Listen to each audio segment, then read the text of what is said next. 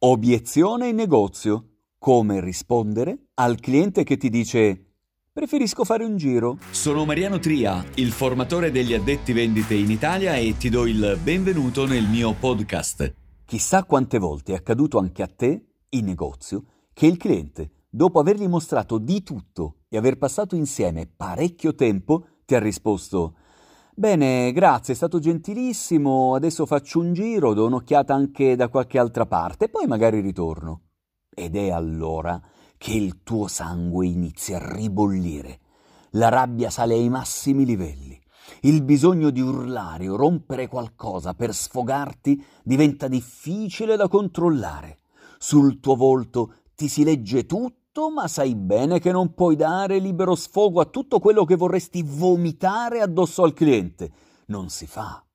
Il cliente ha sempre ragione, lo sanno anche i bambini. La frustrazione si impossessa di te. E se in una giornata di lavoro questa situazione si verifica più volte, la sera, quando torni a casa, sei uno straccio, a terra, sfinito, demotivato e finalmente hai la possibilità di sfogarti con una persona cara. E ora non devi più trattenerti, puoi dare libero sfogo alla tua rabbia e inveire contro quei clienti che ti hanno fatto solo perdere tempo. Sei come un fiume in piena che travolge i clienti serviti con la stessa potenza della corrente durante un'alluvione. E finalmente, dopo aver tirato fuori tutta quella frustrazione, domani è un altro giorno e la storia si ripeterà la responsabilità dei tuoi risultati di vendita sai a chi darla. Hai clienti indecisi che vengono in negozio solo per perdere tempo e alla lunga il tuo lavoro di addetto vendite diventa logorante, fino ad arrivare alla fatidica frase. Ormai i clienti sono diventati insopportabili, senza rispetto per chi lavora in negozio. Amen. Ti sei rivisto in questa situazione? Spero di no, ovviamente, ma ti posso garantire che ogni giorno incontro nelle aziende del retail, durante i miei corsi di formazione, addetti vendite proprio in questo stato. Può una obiezione generare tutto questo? Beh, se non sai come gestirla e superarla, di sicuro può incidere sui risultati di vendita e di conseguenza sul tuo livello di motivazione. Come fare allora per spingere il cliente all'acquisto, evitando che vada via? Devo riconoscere che per rispondere a questa domanda ci vorrebbe un intero corso di formazione, ma mi limito a due importanti considerazioni, valide peraltro per qualsiasi tipo di obiezione tu riceva. La prima è che se è nata quell'obiezione, probabilmente sono stati commessi diversi errori prima già dall'ingresso del cliente in negozio. Si pensa erroneamente che la soluzione sia nelle parole magiche da dire al cliente alla fine per superare l'obiezione, mentre è bene rendersi conto che quella situazione è stata generata da ciò che è accaduto fino a quel momento. Ad esempio, se non sei stato percepito in maniera autorevole dal cliente, quel triste epilogo è quasi inevitabile. La seconda considerazione è che un professionista deve aver studiato e preparato almeno una decina delle migliori risposte da dare al cliente, dato che è una circostanza che si ripete di continuo. Invece, in molti, escluso tu che mi ascolti, pretendono di superare quell'obiezione senza essersi preparati, ma improvvisando, dicendo le prime cose che vengono in mente in quel momento, o le solite frasi che sono abituati a dire che purtroppo si sono rivelate scadenti visto che il cliente esce dal negozio. Un professionista in negozio analizza a fondo l'obiezione che riceve e studia ogni singola parola per elaborare le migliori risposte da dare al cliente.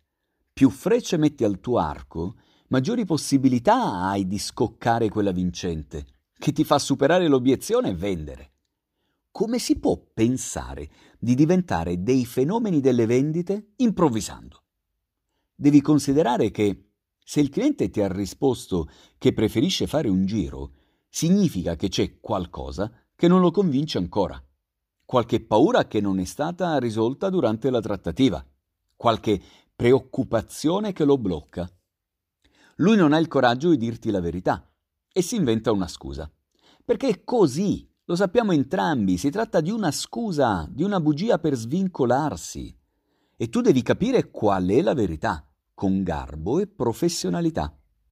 Detto ciò, tra le tantissime risposte che è possibile dare per superare questa obiezione, e le trovi tutte sul mio libro bestseller A detto vendite migliore si può, te ne suggerisco due in particolare. Ecco la prima. Nel momento in cui ciò che lei sta cercando fosse disponibile anche in un altro negozio, al di là del prezzo, che cosa farebbe davvero la differenza per la sua scelta? È un'ottima domanda perché ti dà la possibilità di comprendere se quel cliente ne sta facendo solo una questione di prezzo e quindi dovrai gestire l'obiezione prezzo, che è quella vera, oppure se c'è un altro motivo che non ti ha ancora detto e diventa l'occasione per superare l'obiezione reale che non è emersa precedentemente. Seconda risposta che puoi dare. Mi dice almeno un paio di cose che ritiene di non aver trovato nel nostro negozio e che invece pensa di trovare da qualche altra parte? Anche in questo caso porti il cliente a dover dare comunque una risposta, per comprendere qual è il motivo per cui dice di voler dare un'occhiata altrove. È ovvio che non si tratta di frasi magiche e che non è sufficiente ripeterle come un pappagallo per spingere il cliente a comprare. Nell'interazione con il cliente ci sono mille variabili da tenere sotto controllo, oltre quella linguistica ma sapere almeno cosa dire in modo corretto è un'opportunità in più. Studia e metti subito in pratica queste due indicazioni che ti ho fornito. Otterrai almeno tre vantaggi. Uno, venderai di più. Due, sarai più motivato. Tre, apprezzerai ancora di più il tuo lavoro di addetto vendite. Buone vendite!